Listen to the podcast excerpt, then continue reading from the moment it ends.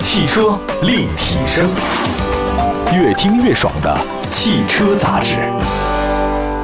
欢迎收听，这里是汽车立体声，我是今天的主持人瑞琳。大家呢可以参与到我们的节目互动当中，当然，同时你也可以添加我们的微信公众号“汽车立体声”来了解和汽车有关的其他内容。今天做客我们节目的嘉宾呢，依旧是我们的郝老师。郝老师来和我们大家打个招呼吧。又和大家见面了，很高兴。嗯，近日，财政部、工信部、发改委、科技部四部委联合发出通知，调整对电动汽车的补贴政策。简单的说，就是今年比去年要降百分之五十，取消了地方补贴，逐步取消补贴。为什么会这么做呢？哎呀，现在这个政策补贴呀、实际上呢，对社会上影响还是比较大的。嗯呃，为什么要这么去取消补贴呢？我觉得从几个方面去考虑的。嗯，一个呢是咱们总体的来讲呢，对新能源汽车的发展路线呢，可能有一个新的调整。嗯以前呢，就认为纯电动汽车就成了一个新能源汽车代名词儿了。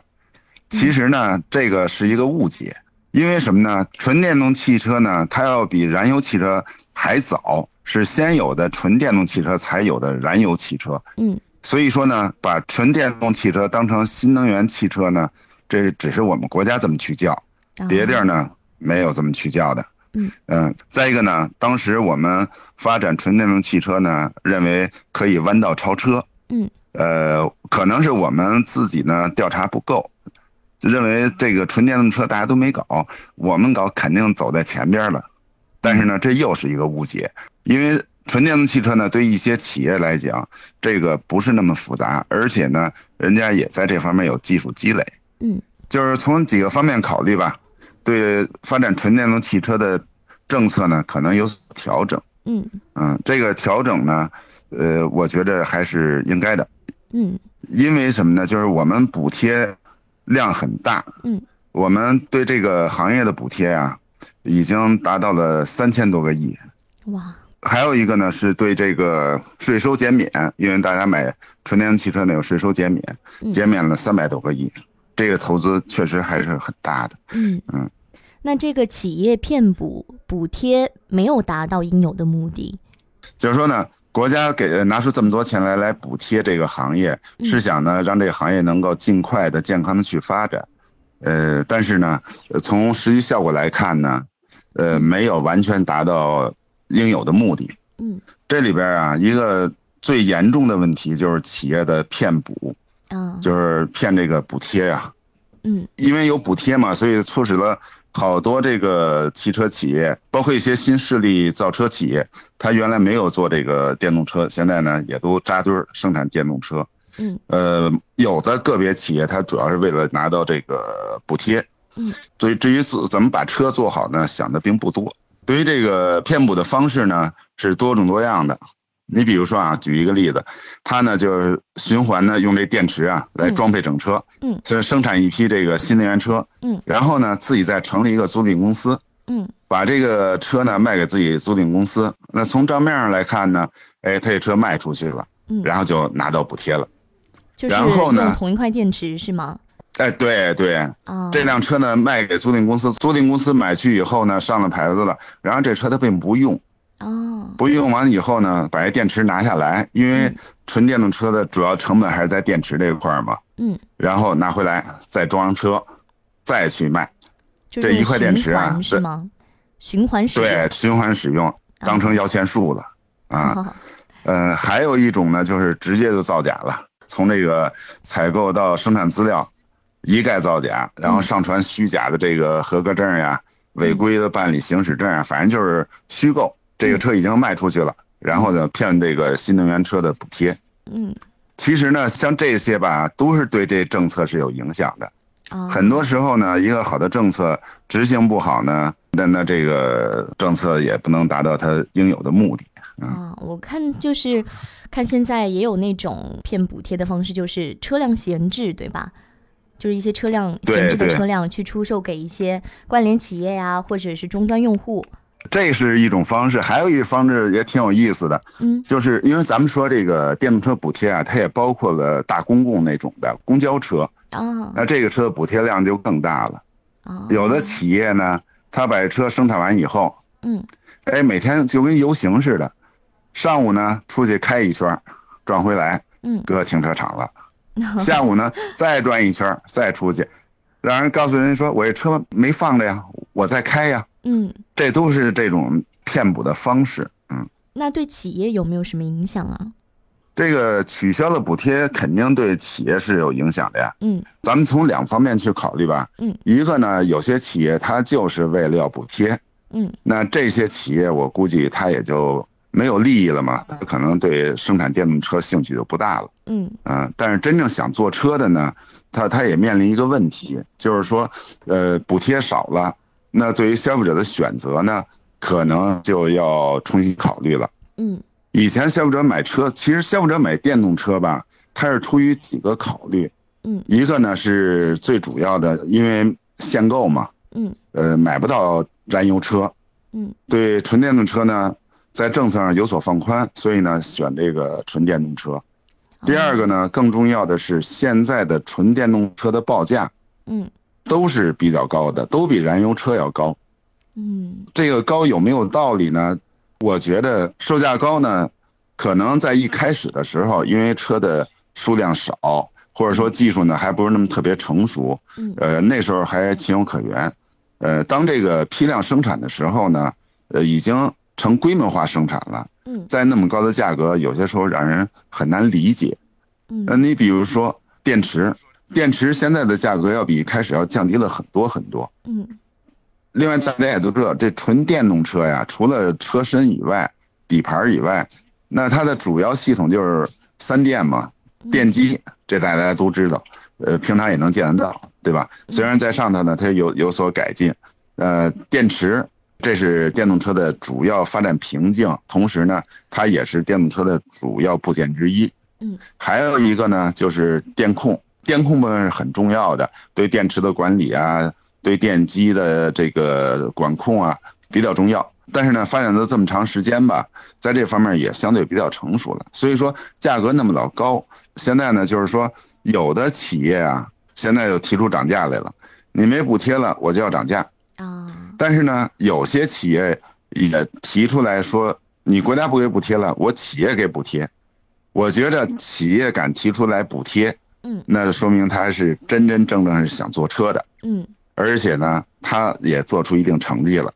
嗯因为什么呢？这三件掌握了，如果说车身、底盘什么都掌握了，都能够批量生产了嗯，他给补贴，我觉得他是完全能做到的。嗯。那对消费者的影响的话，您能再说一些吗？呃，对，哎，其实这里边还有一个我觉着特别好是什么呀？嗯，就是说通过这一次降补，甚至以后就要取消补贴，实际上呢，对纯电动车企业呢是一个优胜劣汰的一个筛选，大浪淘沙嘛。嗯，呃，你真想造车，那你就认认真真造车。嗯你要是只是为了骗补，或者说呢，只是为了圈钱，嗯，那你可能生存起来就比较困难了。哦，那嗯，对于这方面，你还有什么就是想和我们一起说的吗？就是让我们啊大众的，就是该注意的一些地方。呃，对，这里边啊有有有一个问题啊，就是说刚才讲这政策对企业来讲呢是有一定的影响的，嗯那同时呢对消费者的影响也是不小的。嗯这个你看啊这几年国家给电动车行业呢投资了近三千多个亿，然后呢税务上呢又优惠了七百亿。嗯呃，这个电动车的社会保有量啊，咱们国家是世界上最多的，嗯而且是发展最快的，现在已经到了五百万辆了。哦，具有了这一定的规模。所以呢，刚才讲了，如果说这个政策出来以后呢，对电动车企业呢是一个筛选。嗯如果他认认真真想做车，他还会继续为消费者服务，嗯特别是一些新兴的纯电动车的品牌，嗯，他打品牌也不容易，呃，消费者买了他的车了，他也得对消费者负责任，嗯，呃，那么在这种情况下呢，呃，我觉得他应该还是会继续为消费者服务的，因为他不是为了骗补，是真的想做电动车。嗯同时呢，消费者还真得重新认识电动车，嗯因为虽然我们一直叫它是新能源车，呃，但是呢，从车的本质来讲，电动车呢就是电动车，嗯，它的续航能力啊，现在续航能力有的很长了，就比如说能达到六百公里，嗯，甚至呢还能达到七百公里，嗯，这是续航能力。但是呢，这个瓶颈啊还没有突破，嗯，呃，所以呢，在现阶段啊，它的便利性、安全性、可靠性，还真不能和燃油车相比。嗯，燃油车都发展一百多年了，嗯电动车虽然呢出现的比燃油车早，但是呢中间是停顿了，这一百多年没有什么本质上的发展。嗯嗯、所以说呢，买了这个车以后啊，有些消费者呢就觉得，哎，我就要按照燃油车的标准来开这个电动车。嗯嗯嗯，这个现在肯定是达不到。嗯因因为什么呢？你比如说啊，前日子呢，网上吐槽也挺多的。嗯，呃，这个电动车续航能力不够啊，说是六百公里，其实才跑二百多公里，甚至有的说呢，跑一百多公里，还有的呢，把这车开到哪儿去了呢？开到这个严寒地区了，然后零下三十多度到东北，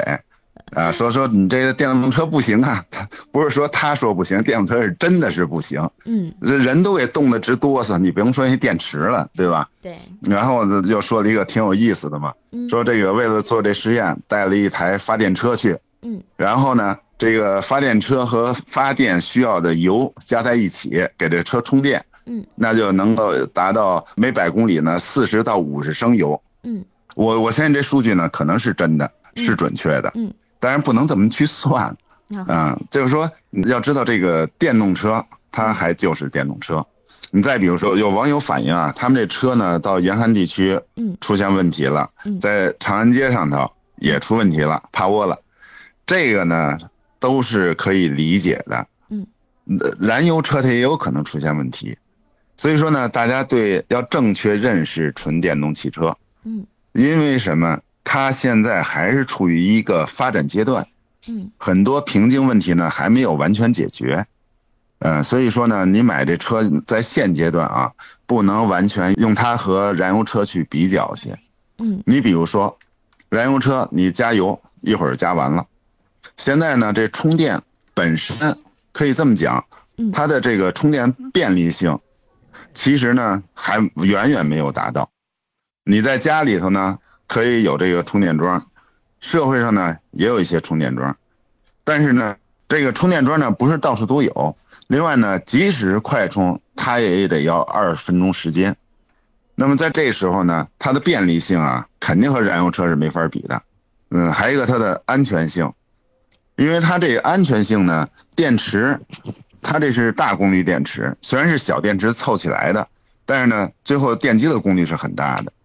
那有些时候呢，呃，可能会出现问题，特别是一碰撞的时候，现在纯电动车着火的事件也挺多的，也发生了不少起。再一个呢，就是它的可靠性。因为它本身还是在一个发展过程中。呃，说来说去呢，就是一句话，大家对电动车要有一个正确的认识，它现在不能和燃油车去比，它还在发展阶段，呃，会出现各种各样的问题。但是这些问题呢，呃，逐步去解决。